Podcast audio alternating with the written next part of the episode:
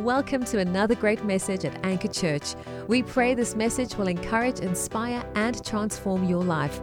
Our heart is to share the hope of Jesus with our city and nation. So here's what I felt that I wanted to share with you uh, today. Work is a four letter word to many people. Uh, hearing uh, about work does not always evoke pleasant feelings. And you know, if we look at uh, the plural of the word works, that it's something that even Christians could sometimes consider in a, a negative light.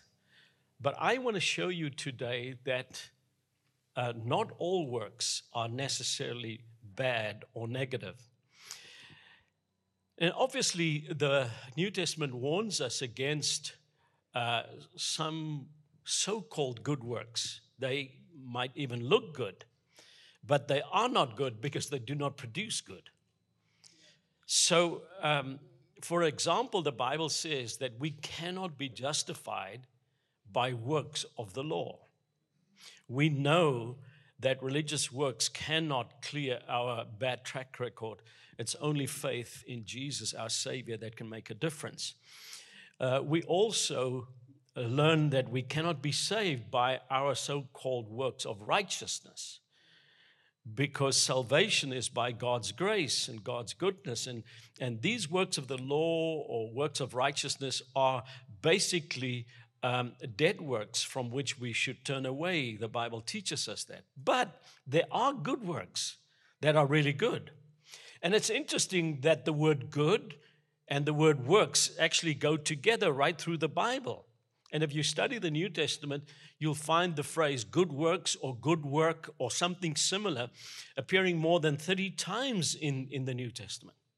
So I want to show you that the words work or works could have a positive meaning. So if I could give a title to my message this morning, it's Good Works That Work. And uh, I wanted to call it Good Works That Actually Work. And then in not so good English, good works that work good. But you, you get the point. And if I can if I can immediately lay the foundation here and make this statement, good works can only work if they are God works. And it's so vital to see that. So if I can start in the book of Ephesians, uh, chapter 2, I want to show you that God is the source of all good works. Ephesians 2, and I think a vital scripture from verse 8 to 10. It says, By grace you have been saved through faith, and that not of yourselves. It's the gift of God, not of works, lest anyone should boast. But then he says, We are his workmanship, created in Christ Jesus for good works, which God prepared beforehand that we should walk in them. So note here uh, Paul's focus on grace and faith and the fact that that we receive these as gifts from God. I want to say this that grace does not cancel the necessity for works, but it increases the effectivity of works. That's what it, what it does. So, Paul very clearly says this. Now, I want you to look at verse 9. He says, We were not saved of works, but then in verse 10, he says, We were saved for works. And I think that's important to, to see that we, in fact, we are the result of God's workmanship. And uh, good works are not the root of our salvation, but they should be the fruit of our salvation. It should be something that, that we uh, produce. Now, I have uh, looked at this and I've identified at least five kinds of good works in the New Testament. And um, I, I want to share that with you and um, I, I, I want us to look at these categories of works in detail. And some of these good works will need a, a, bit more consideration to give us a proper understanding of what the Bible says. But let me, before I get that, also give you a bottom line attitude that you should have towards works. And here's what the book of Hebrews tells us. And it seems like a paradox. It says this labor to enter the rest. And if you can keep that attitude all the time and realize that it's not about my energy and ability, but it's about God working in and through me, and then these things will make sense. So here's the first kind of good works that the Bible speaks of or that, that I identified, and the good works of duty. And when I speak about the good works of duty, I'm referring to your everyday, your ordinary work. Uh, we sometimes call it secular work. Uh, but these are works of duty or works of responsibility.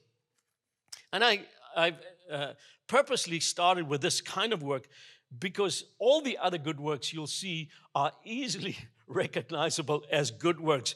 But sometimes people cannot see the everyday, ordinary work of duty as a good thing. Especially, you know, you get what I call uber spiritual people. And I'm not referring to someone in a taxi praying. Uber spiritual means excessively religious, super spiritual. So I'm going to spend a bit of time on, on specifically this kind of, of good works. Let me again start in the book of Ephesians. And here's an interesting scripture where God speaks about your everyday work of duty in chapter 4 and verse 28. It says, Let him who stole steal no longer but rather let him labor, working with his hands what is good. Wow.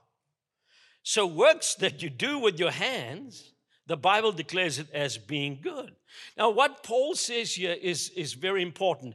If you were a thief before you met God, the good news is that God changes you, but it doesn't change you from a robber to a loafer. He changes you and He wants you to be a laborer, a worker. And, and He's talking about manual labor here. And you know what? I, I sometimes speak about the French bread Christians because they think that life is just one long loaf.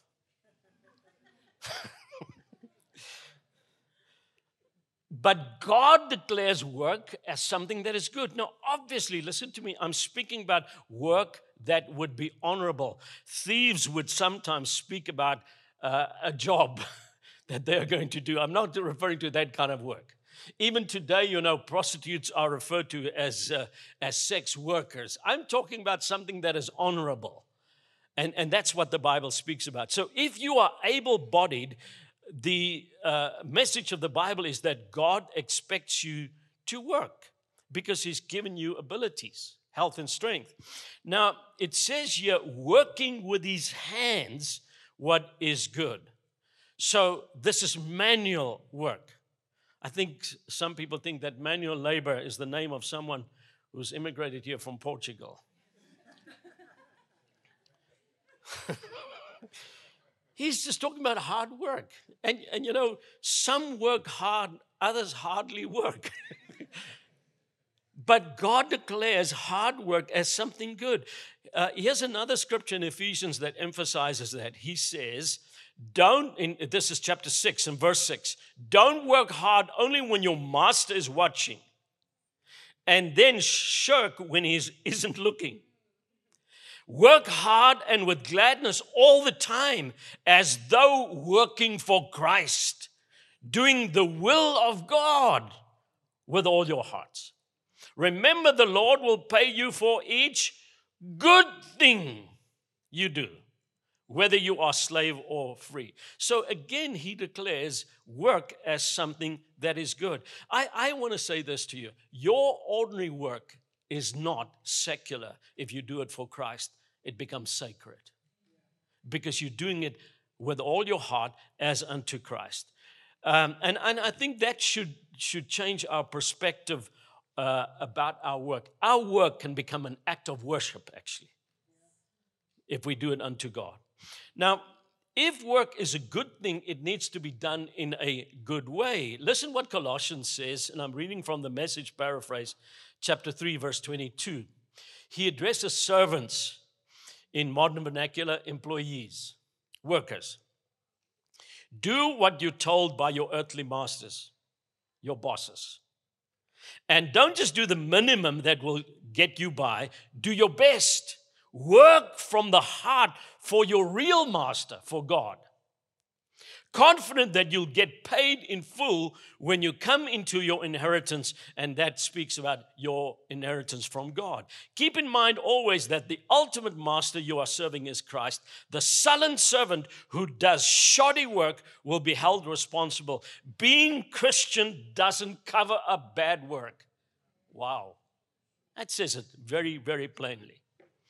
And then um, I, I think what is important to is to see when Paul writes to Titus in chapter 2, he speaks about the work that needs to be done well with the right motives, which will then glorify God. It, uh, Titus 2, verse 9 exhort bond servants, workers, to be obedient to their own masters, to be well pleasing, to bring good pleasure. That's what it means. In all things, not answering back, not pilfering. And pilfering means stealing, embezzling, but showing all good fidelity that they may adorn the doctrine of God our Savior in all things. For me, this is one of the most amazing scriptures because the gospel is already the most beautiful message that you can find, but it says you can make the gospel more attractive. You can adorn the doctrine of God our Savior. So, um, uh, in, in, in, the book of uh, the two letters to the Thessalonians, Paul speaks about the benefits that hard work can bring. In 1 Thessalonians 5, he says this in verse 12 Respect those who work hard among you, who are over you in the Lord, and who admonish you. Hold them in the highest regard in love because of their work. Please listen to what he says. It's not about the person, even, it's about the work that they're doing and respect them in, in that sense. And then he, he uh, uh, uh, says here, and, and he speaks about the work of ministry, by the way, which I'll discuss later. He says, And we urge you, brothers, warn those who are idle. And he's speaking here of, of the lazy, the loafers, the freeloaders, the non working. And then he says, encourage or comfort the timid, help the weak, be patient with everyone. So there are a couple of, of good things here. He says, uh, uh, uh, encourage, help, be patient. But then when it comes to the lazy, he says, warn them. And we need to, to do that. Now, it's, it's very interesting that word idle used in verse 14 there. He says, warn the idle is, is a very interesting word. It actually means someone who is not working or, in fact, refuses to work. And some translations use the word uh, disorderly because they're out of order. You know, when you go to a vending machine and there's a sign that says out of order, what does that mean? It's not working. Some people actually should have a sign. It's not working.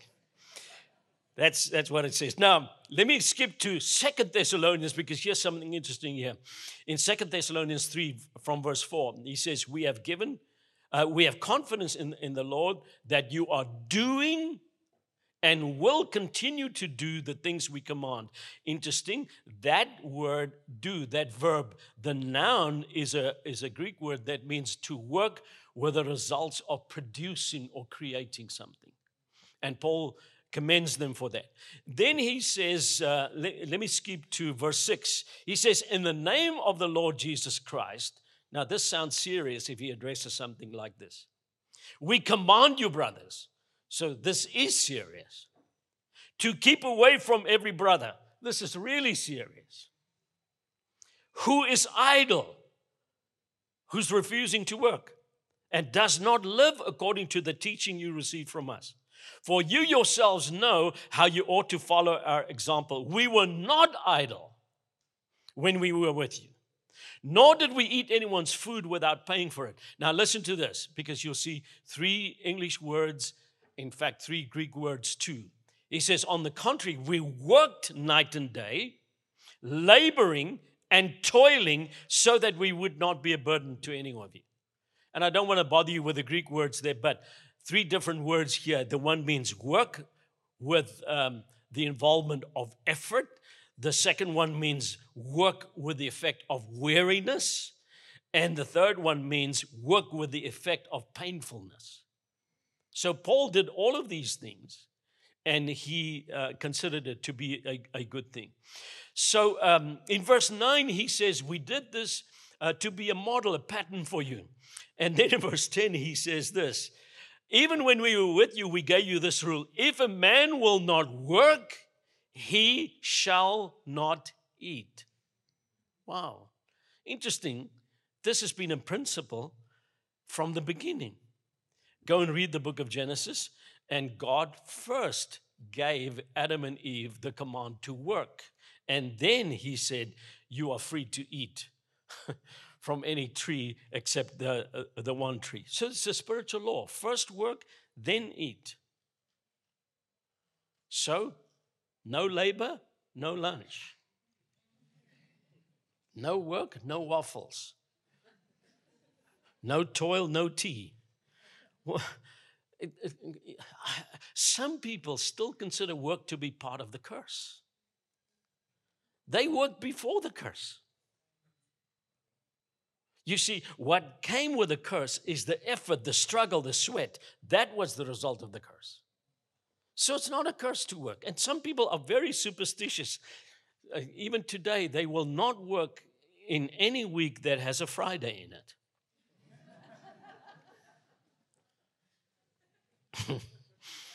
so in verse 11, he says, We hear that some among you are idle. They're not busy, they are busy bodies. wow. And then he says, Such people we command and urge you in the Lord Jesus Christ. Uh, so again, this is very serious to settle down and earn the bread that they eat. And then he, he encourages them to keep on working and doing what is right. So, so it's very interesting in Genesis uh, where God uh, said to them, Work and then you can eat. And then in the same chapter, in chapter 2, it speaks about God working and then resting. So you cannot rest until you've worked. That's the bottom line.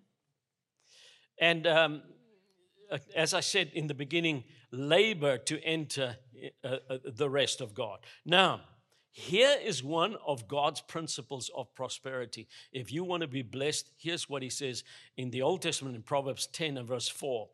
It says, Lazy hands make a man poor, but diligent hands bring wealth. Don't just say, I pray that God will prosper and bless me. Do something. Hard work is the yeast that raises the dough.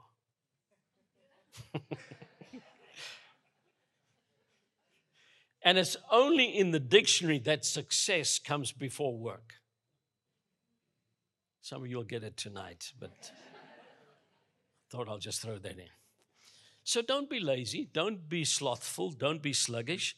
Some people, you know, even when it comes to the ministry, they think the ministry is for sluggards and sloths. And uh, Maybe some people should call their ministry Johnny Sluggard Ministries.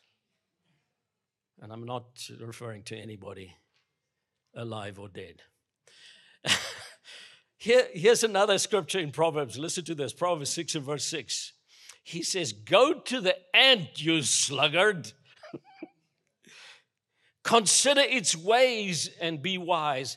Can I, I hear some good news for, for the ladies? Uh, it's not a good translation in English because the word, the reference to the ant there is actually female. It should read, Consider her ways and be wise. Come on, ladies, you must have got good opportunity to say amen there. And then if you read, read further, he speaks about the fact that we should not sleep and slumber, but we should, or be a sluggard, but we should actually work. So let me finish this section because I still have much to share and my, my time is running out. Uh, here's some workable quotes about work. If you want God to bless whatever you put your hand to, don't put it in your pocket. If you're looking for a helping hand, look at the end of your own arm. If you want to climb the ladder of success, don't try it with folded arms. If you're waiting for something to turn up, start with your sleeves. and if you're waiting for a slap on the back, even a mosquito doesn't get a slap on the back until he's done the work. So I thought I'll just uh, mention that. right, now I want to conclude every time by making sure that we have a balanced view of the good works that we are involved in so that we don't just focus on our own abilities. We must always see God as the source, and it's not about us and our power. In, in the message of Moses to Israel in Deuteronomy 8 and verse 7, he speaks about this, and it's still true for us today. He says, Be careful not to say, My own ability and skill have gotten me this wealth. You must remember the Lord your God, for He's the one who gives ability to get wealth. Wow. So that should be our attitude all the time. Okay, let me move on because the second kind of work that I want to focus on, and I don't think I'll, I'll be able to cover uh, all, all five, but let me at least touch on the good works of morality. In um, in the New Testament, the word for good used is the word uh, ag- agathos, which has the meaning of being good in character and beneficial in effect. When God changed you at your new birth, He gave you a new DNA, He gave you His nature. Your very character was transformed. Now, what is important now, that good character that God placed in you must now be expressed in uh, a good conduct. Your Christian virtues and values should be revealed in your good behavior. Uh, uh, as I said, grace doesn't cancel good works. So, in a number of instances, very interesting, Paul equates what is good, he equates godly works with light, and then contrasts these works of morality with evil, fruitless works of darkness. Listen to this scripture, and again from Ephesians uh, chapter 5 and verse 8. He says, Once you lived in the dark, but now the Lord has filled you with light. Live as children who have light. Light produces everything that is good that has God's approval and that is true. Determine which things please the Lord. Have nothing to do with the useless works that darkness produces. Instead, expose them for what they are. In Romans, he continues with the same theme. He says in chapter 13, verse 12, Quit the evil deeds of darkness and put on the armor of right living, as we who live in the daylight should be decent and true in everything you do so that all can approve your behavior. So that's what good works of morality are. It's your conduct. And then Jesus himself said this in Matthew 5 6. He says, Let your light so shine before men that they may see your good works and glorify your Father in heaven.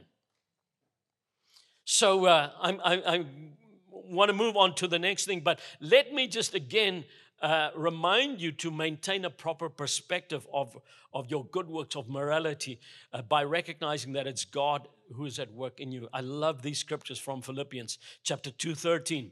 It is God who is at work in you, enabling you both to will and to work for his good pleasure.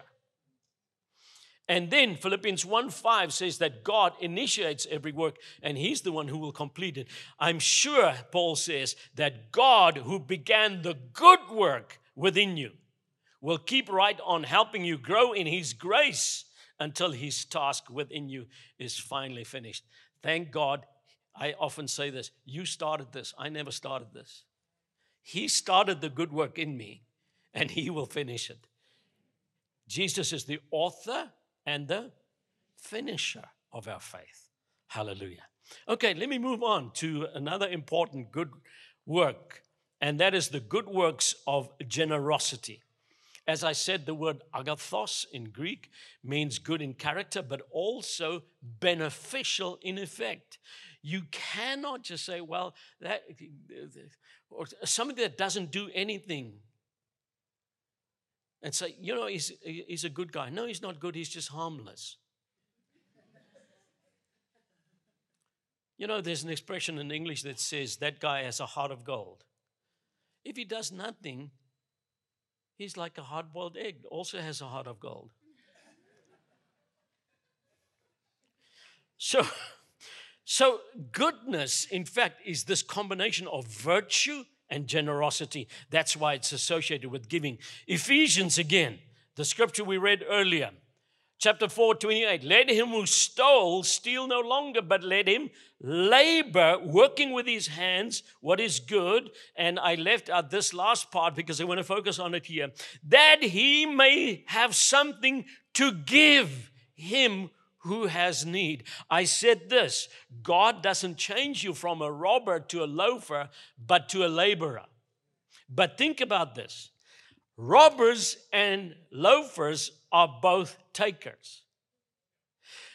When you are changed to a worker or a laborer, God's not finished with the transformation process. He wants you to become a giver. A laborer who does not just work for himself or herself, but works so that he can be a blessing or she can be a blessing to others. And that's what generosity is about. You need to become a giver. I like what Martin Luther said, the well known Protestant reformer. He said, God does not need our good works, but our neighbor does and you have something that can bless your neighbor. And God is a giver. Uh, I, I, love what Jesus said about his father in Matthew 7 11. He says, If you, being evil, know how to give good gifts to your children, how much more will your good father give um, good things to those who ask him? So, God is a giver. And Hebrews 13, 16, don't forget to do good and to share. 1 Timothy 6, 18, command rich people to do good, to be rich in good deeds, and to be generous and willing to share. And then Acts 9, verse 36 speaks about a disciple called Tabitha who was full of good works and charitable deeds. So it's important to, to see that um, Works of generosity are part of good works. I want to conclude this section with 2 Corinthians 9. And I don't have time to read it. Please go read it at home. Here from verse 6 onwards, it speaks about sowing in the uh, sense of, of giving. And then uh, he speaks about the fact that God is the one who will enable you to be a, a giver of good things. Go and read where he speaks about good works, etc., etc. And um, let, me, let me move on to the next work of uh, good work, and that's the good works of divinity. As I said before, God is the author and the source of all good works. And uh, he does all kinds of works. Ephesians 1:11 speaks about him who works all things according to the counsel of his will. So God does everything that is good. Uh, and, and in the Psalms, it says, uh, I like this one in Psalm 119, where it speaks about God and says, You are good and do good. Because God expresses his works. But under works of divinity, I want to speak specifically about supernatural works that God does through people. And again, the emphasis is it comes from God. And Jesus, John 9 4 says, I must work the works of him who sent me. In John 10 32, he says, I have done many good works. And that uh, scripture says, at the direction of uh, my Father. And then I like this scripture, we, we all know it very well, Acts 10 38, where it says, that God anointed or empowered Jesus of Nazareth with the Holy Spirit with power, who went about feeling good Is that what it says? Oh, sorry. Who went about looking good? No. Who went about doing good? You see, it's not about feeling good. Church is not to make you feel good or even to make you look good. It's about doing good. That's why God empowers you. And then he speaks about healing and he speaks about uh, people being set free from uh, uh demons, etc., etc. So Jesus went about doing good. Some people just go about.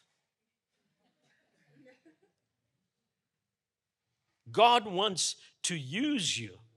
And the good news in John 14, 12 is that Jesus said, He who believes in me, the works that I do, he will do also.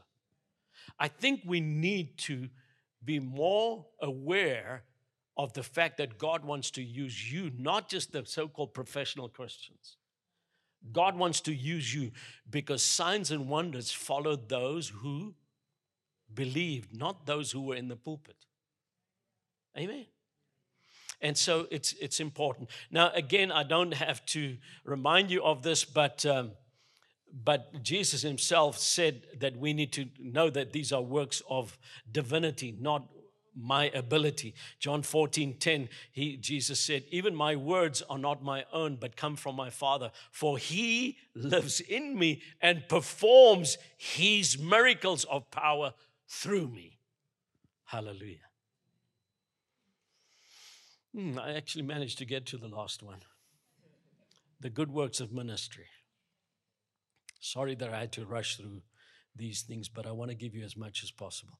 Now, I, I want to start off by saying this. Our English word, minister, comes from a Latin word that is spelled exactly the same.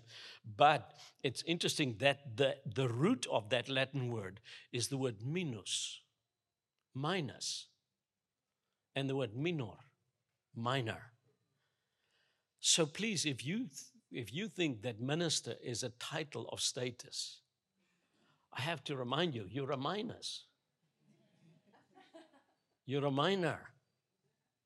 Because minister means servant, means being subservient. It's not a, a, a, a, title, it's a function of serving people. So the works of ministry refer to acts of service unto uh, other people. And I like what, uh, what Ephesians 4.12 says because it involves all believers. It, it speaks about the fivefold ministry equipping the saints for the work of ministry.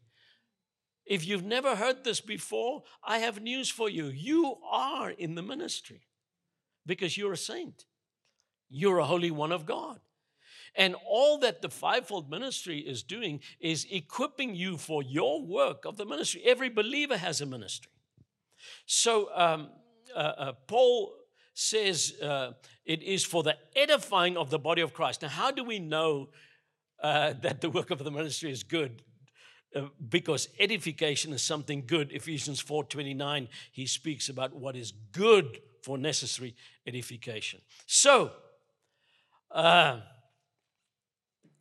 Paul speaks about the function, and please listen to me. I, the longer I'm in the ministry, the less I care about titles because it's not about titles, it's about function. And here's what he says because, you know, there's so many bishops today. And we think that bishop is a, is a title of status and authority. Is it okay if I, if I say something Afrikaans they can translate for you, Will, later? but for me, right now, In Johannesburg is daar meer biskoppe as busstoppe. Everybody wants to be bishop. You know what bishop is? A servant, an overseer, somebody who keeps an eye. That's what the word episkopos in Greek means to keep an eye on, to care for people, to serve people in that way. And in 1 Timothy 3 1, he says, If someone aspires to the office of an overseer, he desires a good work. Hallelujah. And then um, Ephesians 4 11 and 12, you can read that again where he speaks about works of service and reinforcing that these are all gifts of God. It's not your ability, it's His. Okay. Whew. Let me close with a few quotes. I want to start with, with something Reinhard Bonnke said. He said, The Church of Jesus Christ is not a pleasure boat. It's a lifeboat. From the captain to the cook, all hands are needed on deck. You see, on this ship, there are no passengers or entertainers, only workers. You've been saved to serve. And I think that word that, that Will gave us this morning is from the Lord about, you know, fulfilling the vision, doing something. Not just boasting about prophecy spoken over your visions that you've had, but actually fulfilling them and being obedient to that heavenly vision. And then, if I can uh, close with this uh, quote, usually attributed to John Wesley, the founder of the Methodist Church. Um, and there are many versions of it, and, but just listen to the truth of his words. He said, Do all the good you can with all the zeal you can, by all means you can, in all ways you can, in all the places you can, at all times you can, to all people you can, as long as ever you can. So we are called for good works. In Ephesians 2:10, if I can close with that again, where he speaks about the fact that we are God's workmanship created in Christ Jesus for good works which God prepared beforehand so that we can just walk in there. It's one of the most liberating verses ever. Because I don't have to think up something good to do. God already prepared it for me. I just need to discover it and walk in it. How liberating is that? Let's stand.